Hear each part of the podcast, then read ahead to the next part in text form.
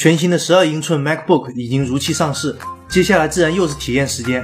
我们也去到了 Apple Store，把玩了几分钟这款薄得吓人的笔记本。除了十分轻薄，屏幕也很出色，不过键盘的手感有所欠佳。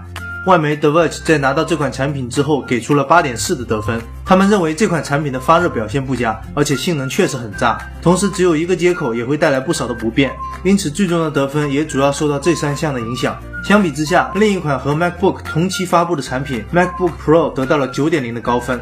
加分的地方在于其品质和做工得到了良好的继承，同时触摸板的体验也做到了市面上的最佳。不过在性能和发热方面，它的表现依然不够出色，而且 Force Touch 的应用开发依然处在初级阶段。此外，苹果还在本月十号的当天，在全球的直营店范围开启了 Apple Watch 的试戴体验。目前我们已经可以在苹果的在线商店进行预约。商店的展台将会分为两个区域，第一个区域只做试戴，桌面和抽屉摆放了各种版本的 Apple Watch。你可以在这一区域进行各种款式的选择，另一个区域则是系统的体验。你可以在这一区域体验 Apple Watch 的 Watch OS。别问小编为什么只拍侧面，你们行你们上吧。接下来看看新品的消息，LG G 四的外观已经被全面曝光，该机的正面面板加入了光栅纹的处理，光线扫过的时候非常非常的漂亮。而背面则是一改以往的塑料材质，一眼看过去有皮革的质地。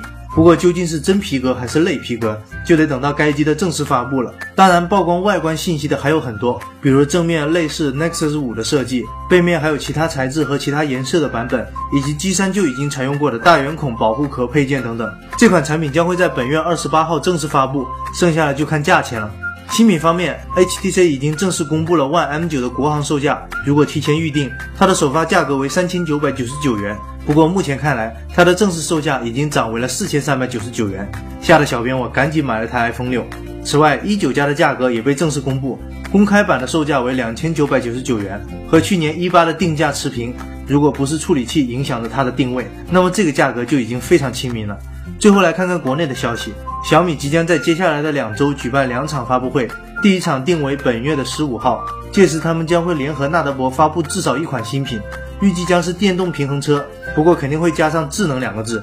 另一场发布会则是在本月的二十三号，预计将会在全球范围内推出小米四的两 G 内存版，命名将为米四 i。